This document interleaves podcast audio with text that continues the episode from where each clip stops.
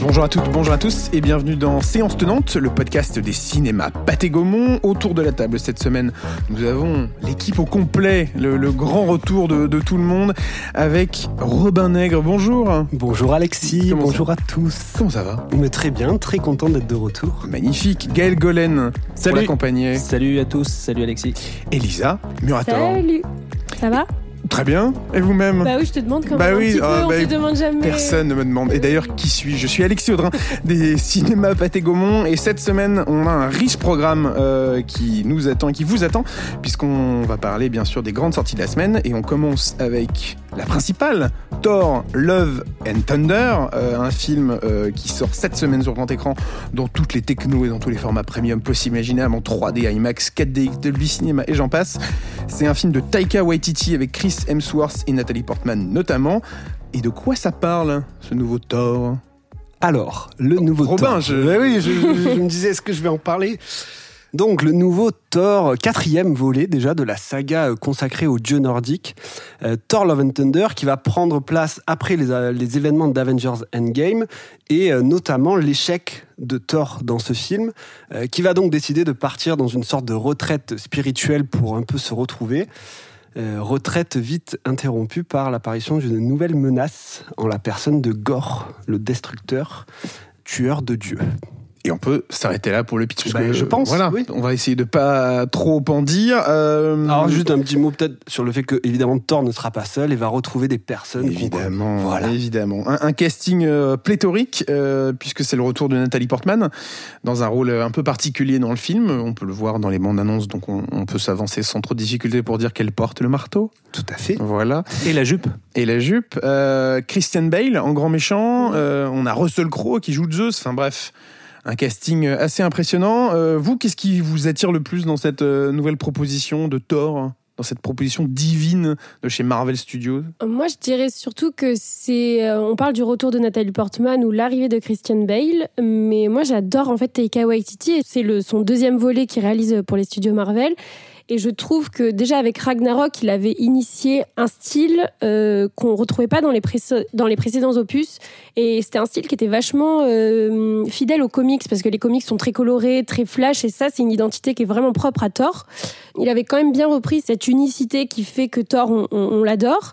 Et là, avec Love and Thunder, il continue un peu cette proposition de cinéma avec... Euh, Voilà, ça va, ça va dans tous les sens. Et surtout, en fait, on retrouve l'humour de Taika Waititi, parce que faut le savoir, c'est que Taika Waititi a commencé en fait avec l'humour, avec What We Do in the Shadows. Mm-hmm. Donc, euh, c'est un peu sa, un peu sa signature, quoi. Et Taika Waititi qu'on a eu en interview euh, récemment pour nous parler de, de ce film-là. Alors, c'est la première fois qu'on a un extrait d'interview en anglais euh, dans ce podcast. Du coup, ce qu'on va faire, c'est qu'on va vous le proposer en, en version originale en anglais, et puis on vous le traduit juste après pour éviter de rajouter une voix sur une voix. Pour l'instant, c'est le chemin qu'on a décidé de, de prendre. On verra comment ça se passe par la suite. Mais bref, du coup, il nous parle de, de son attachement au personnage de Thor et pourquoi euh, ça, ça lui plaît autant de, de, d'explorer ce rôle mythique de Marvel et surtout vers quoi il a voulu euh, l'emmener dans Love and Thunder. On écoute tout de suite Taika Waititi, le réalisateur du film. Right, yeah, well, I mean, I think the, the main thing with Thor is he's been alive so long. He's seen so much. He's had so many more experiences than us. You know, it's like Keith Richards. You know, it's like, you know, Keith... Keith Richards is going to live another hundred years probably, you know, and he's going to see so many more things that, you know, we can only dream of. And there's got to be a point where Keith Richards is like, what's my purpose? You know, I mean, he is basically a god. So like, so what, yeah, it's like, what humanizes the gods is the big question, really. It's like, you know, with Thor, he's very unrelatable on paper. You know, he's a space Viking. He comes from a planet, he lives in a castle, you know, he's been around thousands of years and he's just always winning battles. He kind of, things are perfect for him, but how do you make that relatable to us, to humans, We're, we're struggling every day. On va essayer de traduire tout ça. J'ai pris quelques notes en direct. Non, voilà. Non, ce qu'il raconte, c'est que c'est un personnage qui est resté tellement longtemps en vie, qui est là depuis euh, des millénaires. Il le compare à Keith Richards, qui grosso modo, il dit que voilà, c'est un, c'est un mec qui a quasi cent ans et qui il a il l'impression, voilà, qu'il vivra encore cent ans et, et, et qui nous enterrera tous. Et du coup, euh, voilà, il se demande le, que, à quoi le personnage de Thor pense en se disant, est-ce que à quoi je sers finalement dans, dans cet univers-là, surtout après les événements, voilà, euh, d'Endgame. Et, et ce qui l'intéressait, euh, Taika Waititi dans, dans ce projet-là, c'était de savoir qu'est-ce qui allait humaniser les dieux, euh, parce qu'on a un peu du mal à s'identifier avec ces personnages-là, euh, de, de, de ce héros mythique qui vit dans son château, enfin dans son Asgard euh, natal, euh, qui gagne tout le temps des batailles. Et voilà, de, ce qui l'intéressait, c'était de rendre le personnage humain. Taika Waititi qui est donc euh, de retour chez Marvel après Thor Ragnarok, où il avait réinventé le personnage, hein, puisque faut se souvenir que le premier Thor, euh, ainsi que le second, avait une patte, une esthétique un peu différente, euh, plus sombre pour le coup. Ouais, mmh. plus sombre, mmh. totalement, enfin beaucoup moins bariolé de couleurs comme les deux un derniers. Un peu plus shakespearien, notamment pour le premier, avec Kenneth Branagh. C'est ça. Vous, qu'est-ce que vous en avez pensé, Gaël, Robin, Lisa, de ce changement de ton sur... Euh... Alors, moi, il y a un truc... Genre, je, je réponds pas du tout à ta question. Bah non, mais, non, mais, mais comme à chaque évidemment, fois, de toute façon, mais, tu vois, c'est un, un manque de... de... C'est pas pour ça que tu me fais venir. Non, hein, non, mais voilà, bien sûr. Le jour où tu répondras à une question que je pose... Non, non, non, j'écoutais Taika Waititi, j'étais, euh, je, je trouvais la comparaison avec euh, Keith Richards intéressante, euh, évidemment par rapport à Thor, mais surtout par rapport à Chris Hemsworth. C'est-à-dire que effectivement, on parle de Nathalie Portman, on parle de, de, de Christian Bale. Je trouve quand même que maintenant que Robert Downey junior est parti, euh, je me demande si euh, Chris Hemsworth n'est pas vraiment la véritable star du, du M C U, du, du Marvel Cinematic Universe. Parce que c'est un, un type d'un charisme, d'une beauté et d'un, d'un talent d'acting que, qui, à mon avis, explose tous ceux euh, qui sont euh, derrière. Ouais. ouais. Mais v- vraiment, c'est-à-dire que j'ai vraiment l'impression que lui, en l'occurrence, là, il a un truc, il a un boulevard devant lui et que c'est, c'est une méga star, quoi. Mais en fait, tout comme Thor, c'est, c'est le dernier exactement. presque. Non, c'est le dernier, il, il, a, il les a tous pu passer et il est là pour les autres, quoi. Exactement. Oui, et puis c'est surtout le dernier à avoir sa propre franchise depuis aussi longtemps, hein, puisque exactement. c'est aujourd'hui le quatrième film. Déjà, aucun euh, de chez Marvel Studios n'a eu quatre films, parce que bah, tout le monde s'est arrêté à trois. En solo, non, effectivement. En solo, pour l'instant, Captain en a eu trois, Iron Man en a eu trois, mmh. Spider-Man, pour l'instant, en a trois. Euh, mais c'est vrai que Thor, c'est le dernier euh, grand porte-étendard mmh. du M C U. Et donc, pour revenir à ma question initiale... Oui, ça, euh, je, je voilà. voulais pas foutre en l'air ton sommaire, mais, euh, mais, mais... Mais c'est ce que tu as fait, et c'est sûr. pour ça qu'on, qu'on, qu'on t'apprécie et qu'on aime ta, ta venue ici. C'était un choix audacieux de la part de Marvel de totalement réinventer ce personnage-là avec Ragnarok. Ça a fonctionné pour vous ? Totalement, totalement, parce que j'avoue que j'ai été assez déçue euh, des deux premiers. Mais je sais pas s'il faut le dire. Mais euh, tu peux. Mais non, non, avec avec Ragnarok, on a vraiment senti un changement. Et puis même dans l'appréhension de Thor en lui-même, on le trouvait. Il avait un peu c- cette image de voilà Dieu infaillible dans les premiers.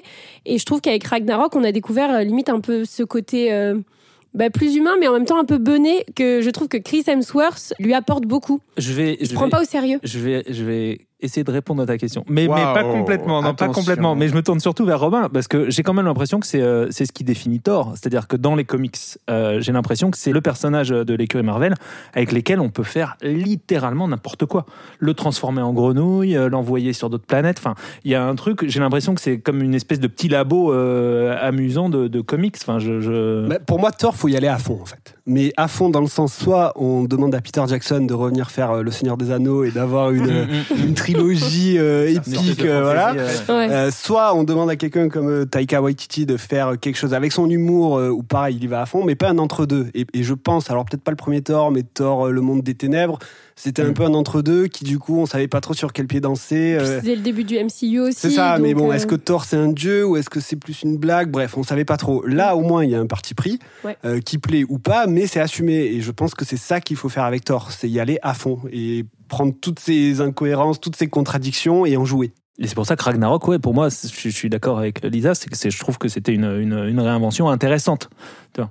Et qui effectivement avait le mérite de, d'essayer des choses avec un personnage qui est une espèce de feuille blanche qui te permet d'aller où tu veux, quoi. Après, si par contre, je, je rajoute quand même ça, si Peter Jackson veut venir faire une trilogie de Thor, je suis pour. Hein. Bien sûr, car si Peter Jackson euh, écoute euh, probablement voilà, Séance Tenante depuis son, euh, depuis son trou de Hobbit. Bah, il est là, il, il est là. Voilà, il est, il est, vous ne le voyez pas, mais... Il est très muet aujourd'hui, mais euh, voilà, depuis son trou de Hobbit euh, en Nouvelle-Zélande, bien sûr qu'il écoute Séance Tenante. Mais euh, ouais, non, mais voilà, Ragnarok, euh, Love and Thunder, ouais, on est dans le même esprit, dans cette esprit esprit euh, ultra coloré euh, qui tente tout avec euh, l'humour qu'arrive à apporter Taika Waititi au, au, au truc, mais avec un, voilà, il y a un gros bagage émotionnel dans le film euh, que vous découvrirez en salle euh, euh, sur le personnage de Thor euh, qui euh, se pose beaucoup de questions sur lui, sur euh, Nathalie Portman qui fait son retour justement dans un rôle où on se demande mais comment, enfin voilà, c'est vrai qu'avant de voir le film on se pose beaucoup de questions et puis après on s'en pose presque encore plus, mais ça c'est un autre problème. Et donc ouais, pour terminer peut-être un mot sur Christian Bale euh, qui fait son retour super héroïque en grand méchant cette fois, plus du tout en, en, en justicier masqué. Euh, qu'est-ce qu'on attend de lui ? Ce qui m'a marqué euh, du rôle de Christian Bale dans le film, en fait, c'est le parti pris de mise en scène qu'il y a autour de lui, ouais. en fait, et euh, son origine qui était très, enfin pour le coup. Euh, On, on laissera les spectateurs découvrir ça, mais bien je sûr. trouve que son origin story est assez bien construite, mmh. contrairement à ce que des fois Marvel peut nous proposer, ou du moins euh, ici Taika Waititi arrive à nous expliquer les motivations de son méchant. Je trouve quand même que c'est un plus et que c'est pas quelque chose qu'on retrouve euh, tout le temps. Et euh, voilà, encore une fois, la mise en scène un peu en noir et blanc euh, qui lui donne un peu cet aspect euh, terrifiant qu'on n'a pas vraiment eu avec d'autres méchants aussi euh, sur, sur d'autres projets Marvel, donc euh, ouais, le, le pari il est rempli avec Christian Bale, je trouve. Un bien beau casting en tout cas. Tu veux rajouter un truc, Robin ? Non, euh, Lisa Tutti. Super, bah, je...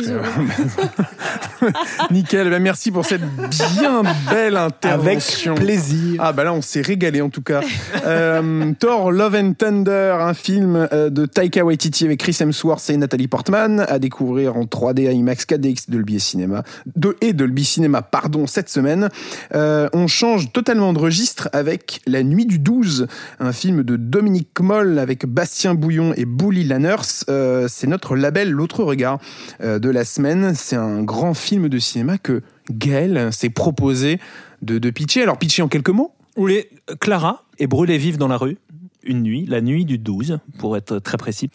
Elle est brûlée vive et évidemment la police euh, judiciaire va enquêter sur, euh, sur ce, ce meurtre, cette agression, et notamment un, un enquêteur euh, qui, va, qui va devenir euh, obsédé par cette affaire.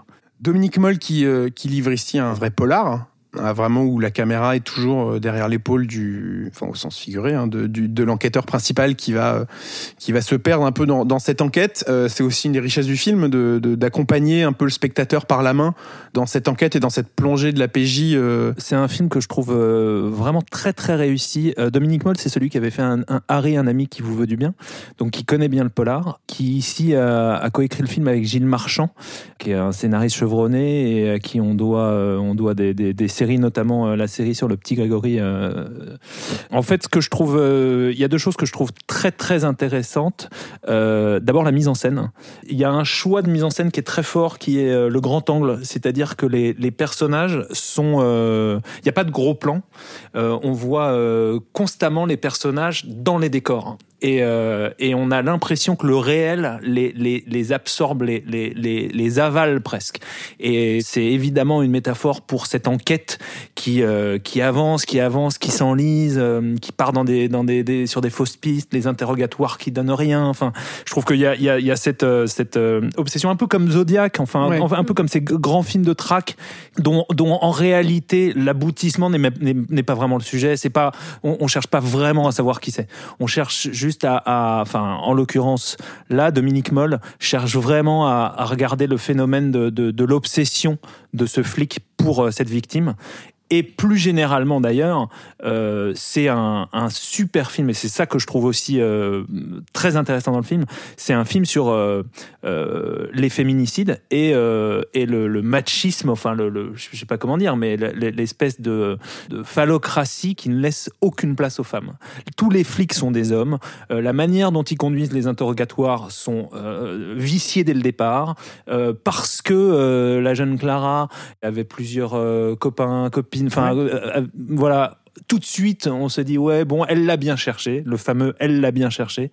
Et je trouve que le, le, le film, euh, avec un parti pris réaliste hyper fort, montre ça, quoi. Et c'est vraiment un film très fort, je trouve, de, de cet été. Et c'est un film qui dure près de deux heures, mais qui passe à une ouais. vitesse folle. Je trouve qu'il y a un rythme vraiment qui est... qui est incroyablement bien maintenu, parce que voilà, c'est, ça reste une enquête euh, avec toutes ces péripéties euh, enfin, inhérentes au genre du polar et du, et du thriller comme ça, mais c'est vrai que ce, ce côté... Euh ce côté fuite en avant du, du, du personnage principal qui se perd lui-même dans sa propre enquête et qui, au final, comme tu le dis, euh, n'est plus vraiment... Enfin, il y a une espèce de truc où le, le, la, la recherche n'est plus importante, en fait. De savoir qui c'est, euh, in fine, c'est vraiment... Euh, ce qui intéresse le spectateur, à mon sens, c'est vraiment euh, bah, de découvrir ces différentes péripéties... Euh, assez assez folle. Et en plus je trouve qu'il y a vraiment une cassure au milieu du film euh, qu'on révélera pas euh, euh, mais une, un truc de mise en scène qui est vraiment très réussi, euh, qui permet au film de, de se réinventer dans sa deuxième partie euh, et justement d'offrir aux, aux spectateurs comme au personnage principal interprété par, par brillamment d'ailleurs par Bastien Bouillon, euh, avec qui il avait déjà travaillé avec Dominik Moll sur Seules les bêtes, euh, de, de se réinventer totalement. Et je trouve que là-dedans La nuit du douze est un, un vrai bon polar. euh, On l'avait eu en interview, Dominik Moll, qui nous parlait de, de, de, de son amour pour le cinéma d'Hitchcock et sur, le, sur ces grands films-là de, d'enquête portés par, par des personnages forts. C'est le cas dans La nuit du douze et... Euh Et c'est ça que je trouve vraiment réussi, moi, dans ce film-là. C'est intéressant que tu parles d'Hitchcock. C'est, je trouve que... Alors, je voudrais pas faire de procès d'intention, mais je trouve que... Euh, en France, soit on choisit le, le, le, la forme, soit on choisit le fond, particulièrement dans le polar. Et je trouve que là, euh, Dominik Moll réussit réellement à faire les deux. C'est-à-dire il y a une vision formelle qui est hyper forte, avec, comme tu dis, euh, un shift à un moment donné, un, un choix de mise en scène super fort qui réinvente le film. Et en même temps, je trouve que son, son propos formel est aussi au service d'un propos euh, sur le, le fond qui est euh, plus que nécessaire aujourd'hui, quoi. Et qui est effectivement super, super fort. La nuit du douze, un film de Dominik Moll avec Bastien Bouillon et Bouli Lanners. C'est notre label L'Autre Regard. Il faut aller le voir en salle. Ah ouais. Cette semaine, sur grand écran. D'ailleurs, Dominik Moll qui avait été nommé euh, l'Oscar du meilleur film étranger pour euh, Harry, un ami qui vous veut du bien. Euh, bah, peut-être qu'on lui souhaite le, le, le même parcours sur l'U douze. Il avait eu un César euh, il y a une vingtaine d'années. Pourquoi pas cette année, euh, mais il est encore un petit peu tôt. La nuit douze était à Cannes, d'ailleurs. La nuit douze était... Alors, mais pas en compétition. Euh, non, pas en compétition. Mais, mais pas en compétition. Mais... mais il l'était, tout à fait. On suivra attentivement euh, le parcours de ce film, en tout cas. Mais euh, voilà, un très beau film à découvrir en salle. Et on termine euh, le point sur les sorties de la semaine avec un film d'un tout autre genre, encore une fois, mais c'est ça qui fait la beauté du cinéma. C'est Menteur, un film de Olivier Baroux avec Tarek Boudali et Artus. Donc on change radicalement d'ambiance, c'est-à-dire que là tout le monde est, est euh, totalement impressionné par ce qu'on vient de dire, bien sûr, sur les douze, et là on, on embraye sur euh, Menteur. De quoi ça parle, Menteur, Lisa ? Eh bien, comme tu l'as dit, on change vraiment de, on change vraiment de style. On passe ouais. du drame à la, à la comédie, parce que là, en l'occurrence, on suit Jérôme, qui est un menteur compulsif. Et euh, comme dans toute comédie fantastique française, en fait, le karma va se retrouver contre lui. Et à force de mentir, de mentir, ces mensonges vont devenir réalité. Alors moi, Menteur, euh, ça montre un truc que j'adore dans la comédie française, ou même dans la comédie en général, c'est le... dès qu'il y a un poil de fantastique qui s'insère dans le scénario. Et c'est le cas avec Menteur, euh, sur euh, voilà, le fait que c'est un menteur compulsif et d'un seul coup, ces mensonges prennent vie. J'adore ce... le fait d'ajouter du fantastique dans la comédie. On a eu ça récemment, enfin euh, non, pas récemment d'ailleurs, sur... Enfin, typiquement Jean-Philippe, c'est ça, hein, avec euh, Johnny Hallyday qui d'un seul coup euh, était une icône et ne l'est plus. Il y a Un ticket pour l'espace où on envoie des parfaits inconnus, enfin des gens lambda dans l'espace, dans la station euh, spatiale. Ou même les visiteurs. Hein. Même les visiteurs, voilà. Mais ouais. c'est, c'est l'exemple parfait. Donc tous ces films-là, moi je trouve que ça, ça apporte un truc à la comédie qui est vraiment euh, génial. Je sais pas si vous vous avez d'autres exemples en tête ou, ou des films comme ça qui vous plaisent ou. Je viens de lâcher ma plus belle carte. Ah ouais, il y avait, non, mais il y avait aussi Didier dans ce Didier, style. Ouais, carrément. De, de et avec Alain ah Chabat. Ouais, et... avec Alain Chabat. Moi, je vais, je vais être le... Euh, je vais être le, le vieux de la table là. Euh, le Roi de cœur de Philippe de Broca, qui est pas très connu, mais qui est une petite merveille et qui est. Euh, Quel est le justement le petit le, le twist pitch, fantastique. Le, le, euh... le twist, c'est que tu es euh, tu es dans, dans une communauté. Euh, c'est pendant la Première Guerre mondiale. T'es ouais. dans une communauté et en fait tu t'aperçois que c'est un asile de fous. Ah. Et donc comment ils vivent euh, comment ils vivent la guerre. Et c'est euh, c'est un, un petit chef-d'œuvre, quoi. Un petit chef-d'œuvre. Et pareil, qui est, qui est complètement euh, twisté par un, ce truc, alors qui n'est pas réellement fantastique, mais en fait qui te permet de tout, euh, de tout euh, re- reconfigurer, quoi. Dans la mise en scène, en tout cas, euh, c'est fait en ouais, sorte exactement. que. Ouais, ouais. Ouais. Mais, euh, mais voilà, mes Menteurs justement jouent de, jouent de, de ce petit ressort-là, et c'est un film à découvrir donc cette semaine au cinéma. Et dans notre focus de la semaine, on continue nos dossiers de l'été euh, et actualité oblige, on, on s'attarde sur le genre super-héroïque et sur Marvel Studios. Alors, on va revenir dans cette deuxième partie tout d'abord sur Marvel Studios et, et, et, et comment Thor, Love and Thunder s'inscrit dans, dans tout ce qu'est en train de proposer Marvel Studios au cinéma et ailleurs. Et dans une seconde partie, on reviendra peut-être sur les, les super-héros et l'été, voilà, pour continuer notre, notre saga estivale qui sent bon les vacances. Ou que vous écoutiez ce podcast d'ailleurs, que ce soit sur la plage avec les cigales pas très loin. Robin, notre spécialiste du Sud, est-ce qu'il y a des cigales à proximité ? Il y a énormément de cigales. À proximité des plages également ? Partout. Partout, même dans le sable. Notre un... spécialiste du Sud. c'est, c'est, vraiment, c'est de mieux en mieux. Je serai donc le spécialiste de l'Ouest ici. Exactement. Voilà. Chacun aura sa mais région. Attends, il est du Sud, moi j'ai encore plus du Sud que lui. Alors attendez. Euh, combat de Sud. Le combat de Sudistes, un bien beau programme, mais c'est pas vraiment celui d'aujourd'hui. Euh, donc voilà, où on reviendra sur les super-héros et l'été, mais on commence avec euh, Marvel Studios. Marvel Studios, ça date de il y a maintenant pas mal d'années finalement. deux mille huit avec la sortie de Iron Man. De Iron Man. Non, John deux. Favreau. Ah. deux, je n'ai pas entendu. Deux, deux, le chiffre deux. C'est un retake. Ouais, c'est ça. Euh, de John Favreau, qui a marqué voilà, le, le lancement de, de Marvel Studios au cinéma. Marvel euh, essayait euh, depuis un paquet d'années avec différents studios de se lancer euh, euh, au cinéma avec plus ou moins de succès. Il y a eu Spider-Man, X-Men qui ont très bien marché, d'autres euh, petits pas de côté qui ont été un peu plus compliqués. Mais Marvel Studios s'implante dans le paysage hollywoodien en deux mille huit avec Iron Man.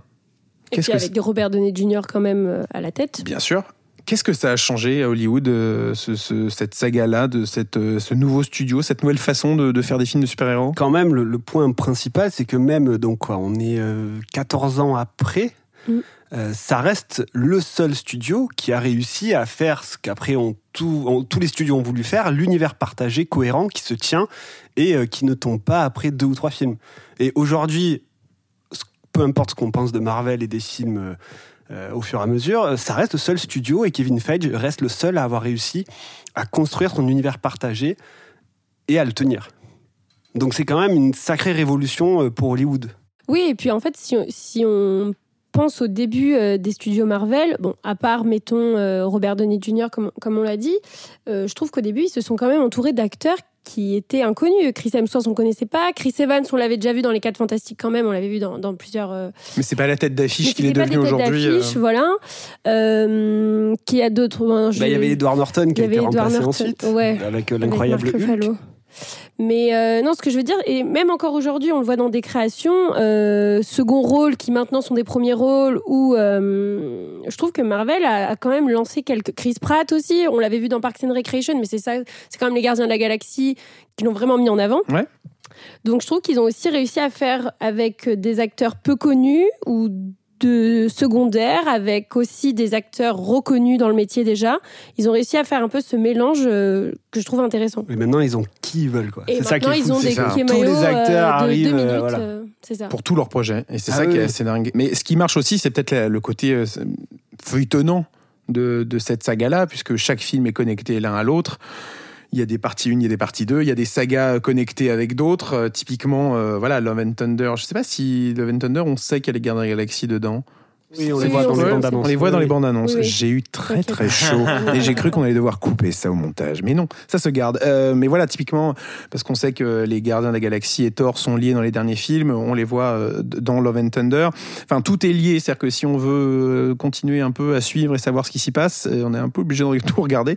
Et c'est aussi ce qui fait, bah, de facto, le, le succès de cette saga-là. Euh, depuis euh, le dernier Avengers, donc Avengers Endgame, euh, Marvel Studios a dû bah, se réinventer puisque c'était une phase de onze ans. Euh, comment ils font pour justement trouver une, une nouvelle approche ? Parce que est-ce qu'il y a vraiment un vrai fil conducteur lisible, en tout cas de notre point de vue aujourd'hui, dans les derniers Marvel qui fait qu'on sait vers quoi on tend ? Parce que c'est vrai que Thanos était teasé depuis un long moment, enfin depuis deux mille douze, depuis deux mille douze, donc quatre ans après le lancement de, de Marvel Studios. Euh, aujourd'hui, on sait Est-ce qu'on sait réellement vers où va Marvel ? On a une idée. Ouais. Oui et non, voilà. On a une idée. Euh, après... Moi, je veux bien savoir.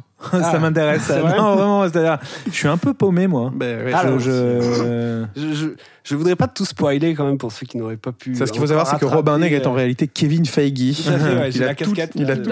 Enfin, c'est le spécialiste du sud et des comics en oh, fait. Je m'aperçois. Tellement de casquettes et des cigales. Ouais, bien sûr. Alors effectivement, après Endgame, Marvel a dû et doit se réinventer. Euh, la première chose qu'on voit quand même, c'est une sorte de, de passation de flambeau. Euh, on voit que les anciens héros doivent laisser la place à de nouveaux héros. Euh, On l'a pu le constater avec Captain America, on va le constater bientôt avec Iron Man, euh, Hawkeye, Black Widow, Hulk. Il y a une nouvelle génération qui est en train d'arriver. Mais à côté de ça, je trouve que là, pour l'instant, peut-être que ça va changer, on n'a encore rien de sûr. La direction que prend Marvel Studios, c'est de s'amuser avec, d'une part, la notion du multiverse. Et donc ça, ben, on a eu Spider-Man No Way Home, on a eu le dernier Doctor Strange, et on a eu quand même la série Loki. Et Shang-Chi aussi, euh, qui commençait à... Alors, Shang-Chi, je dirais pas forcément non. que ça touche le multiverse. Ok. Euh, mais il y a wow. effectivement d'autres choses. Gaël était remis moi, à sa oh place. Oh là là. Non, mais... La violence. Oh, la violence. Oh là là. Il y a, là, eu, là, il y a eu un moi, petit moi, mouvement moi, de recul. Moi, je... Oui, ouais, bien sûr. J'interroge. Mais tu, tu fais bien. Et pour moi, la menace qu'on commence à un petit peu teaser, euh, qui n'est pas donc Thanos, ça serait... Euh, alors, je le dis ou pas ? Mais dis-le, dis-le. Ça serait Kang, le conquérant. Euh, qui est un petit peu teasé donc, dans la série Loki et qui sera sans doute le grand méchant du prochain euh, Ant-Man, joué par euh, Jonathan Meyers, qui, à mon avis, sera euh, une menace euh, importante pour euh, les Avengers. Après, attention, ça peut encore changer. Peut-être que Kevin Feige va euh, l'introduire pour, au final, montrer que derrière, il y a encore quelque chose de plus grand. On sait qu'il y a des plans. Euh, d'ailleurs... Fin juillet. Mais c'est ça. On, le Comic-Con, il y a le Comic-Con, il y a la D vingt-trois, Disney début septembre. septembre voilà, donc, euh, il y a des gros euh... événements qui arrivent. Euh... Après, je, je je sais pas si on va encore parler en tant que phase. Je sais qu'avant on était beaucoup phase ouais. un, phase deux, phase trois. Là, bon, est-ce qu'on est encore dans la phase quatre ? Oui, jusqu'à quand ? On verra. En tout cas, il y a pas encore de grand rassemblement d'annoncés. Il y a pas un Avengers cinq. Il y en aura un à un moment pour donné. Voilà, peut-être que justement dans ces fameuses annonces, peut-être que cet été euh, va avoir ouais. un Avengers cinq ou un New Avengers, quelque chose comme ça.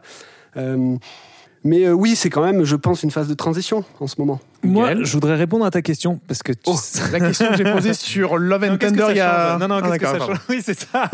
non, je voulais je voulais répondre à ta question sur euh, qu'est-ce que ça change. Ce que je trouve intéressant dans, dans tout ce que enfin de tout ce que dit euh, Robin, euh, moi je suis un tout petit peu plus j'ai, j'ai pas euh, ni ni ta connaissance ni euh, ce savoir enfin sur euh, sur Marvel. Euh, euh, ce que je trouve intéressant, ce que ça a changé, c'est aussi euh, la multiplicité des supports. C'est-à-dire qu'aujourd'hui, sans blaguer, si tu veux comprendre Thor ou si tu veux comprendre euh, Shang-Chi, où il faut avoir vu euh, Black, euh, Black Widow, il faut avoir vu Loki euh, sur, euh, sur la plateforme, il faut... Enfin, il y a, y a, y a l'idée vraiment d'une, d'une, d'une domination totale et, et, et sans partage en plus. Ça aussi, c'est un, un, un bouleversement industriel majeur, je pense, euh, et surtout qui, qui s'applique vraiment à tout, tout, tous les supports. Télé... Euh, Et, et cinéma.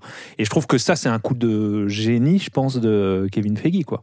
Après, en termes de marque, la limite aussi, parce qu'à un moment donné, ça peut être compliqué de tout voir, de tout rattraper pour ceux qui veulent commencer. Ça sera intéressant de voir euh, sur le long terme ouais, ça, comment, le, le, comment ça les spectateurs évoluer. Et les fans euh, évoluent là-dessus. Euh, les films à venir prochainement, pour, pour terminer cette, cette première partie, on aura Black Panther, euh, Wakanda, Wakanda Forever, Forever, qui arrivera en novembre. Euh, Sacré enjeu d'ailleurs, après ouais. le décès quand même de, de Chadwick Boseman. Euh, ouais. Donc à voir comment Marvel va, va prendre le, la relève de cet acteur et de cette franchise, tout simplement. Euh, et puis après, deux mille vingt-trois s'annonce assez riche, puisqu'il y aura The Marvels, il devrait y avoir Ant-Man, Quantum Mania, enfin bref, il y a Garden pas mal de... Galaxy. Les Gardiens de la Galaxie trois, enfin bref, il y a beaucoup de... Blade. Les Blade, voilà, enfin bref, beaucoup de choses Blade, qui arrivent. Hein, Blade, oui, oui, bien sûr. Beaucoup de choses qui arrivent prochainement, euh, et puis on suivra attentivement les annonces qui seront faites euh, cet été, euh, ou du moins très prochainement. Euh, Enfin, pour clôturer cette, cette partie-là sur les super-héros, parlons des super-héros et de l'été, parce que quel meilleur genre que celui du blockbuster popcorn euh, et, et du super-héros euh, pour s'inscrire là-dedans. Il euh, y a eu beaucoup de grands rendez-vous de, de, de cinéma super-héroïque euh, l'été, alors que ça soit chez D C Comics. Euh, peut-être Robin, tu as quelques exemples en tête ? Ah, moi, j'ai toujours ce souvenir de, de rentrer en plein été dans le cinéma pour voir Man of Steel et d'en ressortir totalement conquis. Voilà, une petite déclaration après avoir parlé pendant une demi-heure de Marvel. Exactement, euh, je passe à D C Comics. Euh, ouais, on pense à The Dark Knight aussi. Bon, moi, Dark c'est Knight surtout Ravis, The Dark Knight, ouais. je pense. Tu te souviens de, de, de, de belles séances, de, de beaux souvenirs de, de ta séance, séance plutôt ? Je me souviens avec qui j'étais, je me souviens qu'est-ce qu'on a fait après, qu'est-ce qu'on a mangé, tellement le tout ah. m'avait... C'était vraiment la sortie cinéma de l'été, je pense, ouais.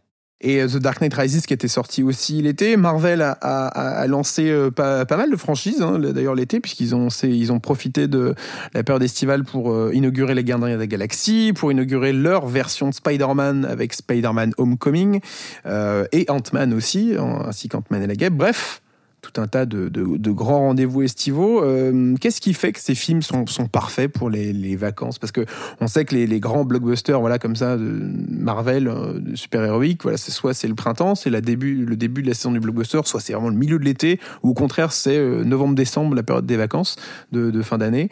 Qu'est-ce qui fait que ces, ces, ces, ces films Marvel sont devenus des grands rendez-vous ? Selon vous, c'est idéal pour toute la famille, c'est-à-dire que les parents ils vont en repensant à leurs vieux comics, ils emmènent leurs enfants parce que c'est ça qu'ils veulent voir. Je trouve qu'il y a un truc de, de fédérateur et c'est la grande force de, de, de, de ce qu'a réussi vraiment Marvel Studios.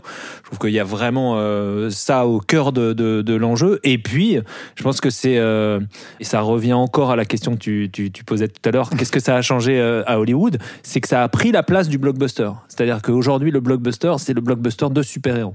Il y a, il y a plus ou moins, on va dire, ouais, ouais. Euh, de, de les, les blockbusters action des années quatre-vingt-dix, mm-hmm. euh, tous ces films de voilà un peu euh, badaboum euh, que, que qu'on voyait débarquer euh, l'été, ils ont été remplacés par euh, par ça. Mais on l'a vu en plus sur les programmations de ces quelques dernières années, quand on met Fast and Furious euh, en décalé par rapport à Marvel ou euh, le dernier James Bond, il y a vraiment toute une stratégie des, des studios Marvel de, de s'imposer euh, comme avait, ouais, comme tu disais, et, et en fait limite après les autres studios doivent jouer des coudes pour trouver leur date aussi, donc, ce qui est assez fou, c'est de voir que la lassitude du public dont on nous parle depuis des années n'est toujours pas arrivée même.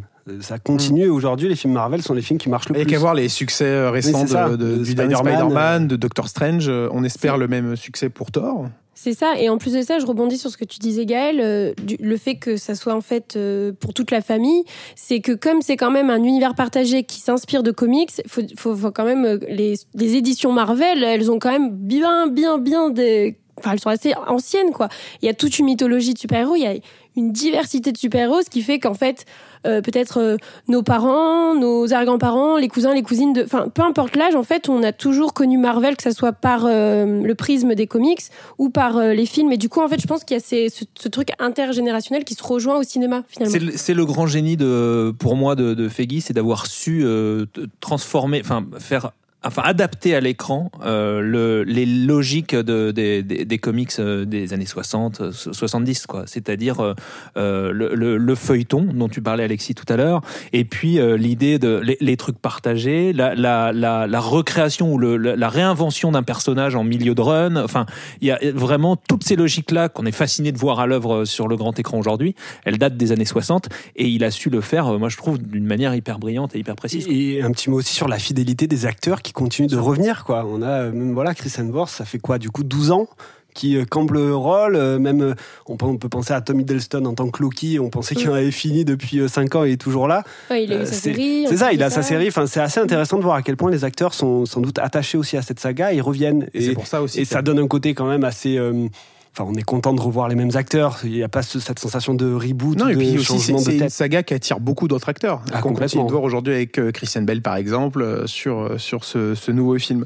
Euh, Thor Love and Thunder, euh, qui bien sûr fait l'actualité de la semaine. Euh, est-ce qu'on ne reviendrait pas justement sur les bonnes raisons d'aller voir euh, nos, nos sorties euh, hebdomadaires sur grand écran ? Thor Love and Thunder, un film de Taika Waititi, on le rappelle, qui est dispo en trois D, IMAX, quatre D X et Dolby Cinema.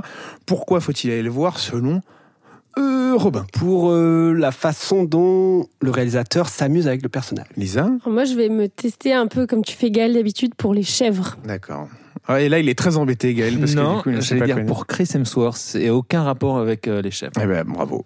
Et j'ajouterais pour Christian Bale, qui joue un méchant euh, très atypique dans l'univers euh, Marvel. La nuit du douze, euh, Gaël, pourquoi faut-il aller le voir, euh, aller voir ce nouveau film de Dominik Moll? J'ai dit un truc complètement con, pardon, mais wow. pour, ouais. Mais je t'en, je t'en prie, hein, vas-y, hein, fais-toi plaisir. Ouais. Pour la mise en scène. Bah c'est non, très bien. mais non, mais tu vois, enfin, mais non, mais bien pour sûr. le cinéma, pour la notion de pour, non, non, le pour scénario, la mise en scène, ouais, pour la, le scénario, non, pour la mise en scène. Pardon. Et moi, je dirais pour euh, Bastien Bouillon. Euh, Qui, est vrai, qui a vraiment un premier rôle fantastique et qui l'interprète magnifiquement bien. Et Menteur, euh, Lisa, pourquoi faut-il aller voir Menteur ? euh, Le retour des comédies françaises fantastiques. Euh, voilà, tout à fait, ouais. Le fantastique. Olivier Baroux euh, à la réalisation, réalisateur des Tuches, bien sûr, on ne l'a pas précisé, mais que tout le monde connaît et apprécie. Robin, tu veux dire quelque chose ? Pour le Sud. Ah oui, c'est vrai. Ça se c'est passe vrai. dans le Sud. Ça se passe à Nice, tout à fait. Euh, trois films euh, d'un genre bien différent à découvrir au cinéma cette semaine sur grand écran. Euh, on vous rappelle que le jeudi vingt et un juillet aura lieu euh, notre séance Il était une fois sur Basic Instinct. Et puis, bien sûr, allez voir les autres films qui sont toujours à l'affiche et qui vont marquer, euh, on n'en doute pas une seconde, votre été. Irréductible, Top Gun Maverick, qui, à mon avis, vu son succès, sera jusqu'en deux mille vingt-quatre. Euh, au cinéma, et Les Mignons deux, Il était une fois Gru, et j'en passe. Euh, tout un tas de grands films à découvrir au cinéma cette semaine, ou à redécouvrir, bien sûr, euh, en famille, entre amis, euh, bref, je, je, j'en passe. Euh, merci beaucoup à vous trois d'avoir été là aujourd'hui pour parler de ce riche programme. Merci beaucoup, Robin. Merci. Merci, Gaël. Merci, Alexis. Et merci, Lisa. Merci beaucoup. Merci à toutes et à tous. Euh, prenez soin de vous, et à très bientôt au cinéma.